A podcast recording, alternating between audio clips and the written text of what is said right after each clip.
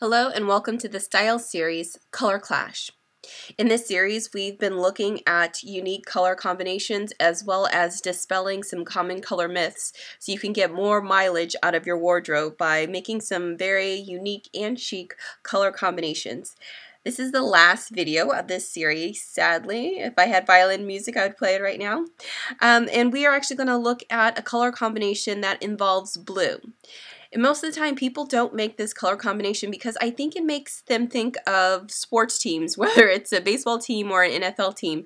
But it is a great color combination, and by using it, uh, you will get a lot of attention and for sure compliments. So let's take a look. So, we know that you can wear blue with white. Very classic, very even preppy, but almost goes together just fresh and clean. Great color combination. But can you also wear it with orange? So like I said, usually you see blue and orange and people think um, Denver Broncos NFL team or some other sports team. But there is a way to wear these colors together and look very chic with it. So let's look at an example. So this is very simple, a pair of blue shorts or navy pair of shorts. Um, great staple for the wardrobe for in the summer because you can pair it with a lot of different things. So the easiest thing to do is just a simple white button-up blouse here. Like I said, it's very clean, classic, um, preppy. Um, you won't get people, you know, um, saying you look awful in this outfit. Um, but we want to jazz it up a little bit, add a little bit um, something unexpected with it. So there is another option using orange. So you can see this is still classic button-up blouse, but it is an orange and white gingham blouse, and you can see that just adds a little bit more um, pop to the outfit, a little bit more interest, and people will definitely be like, I like your outfit. Those colors look great on you. So it's just another twist on this classic.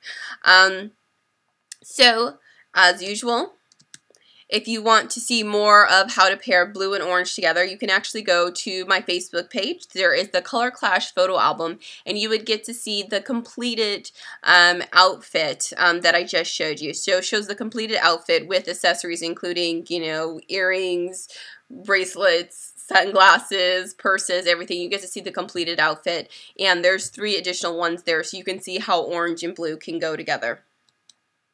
Um, while you're there, you might as well hit the like button on the page. We are giving away free goodies for anybody that likes the page. So go ahead and hit the like button.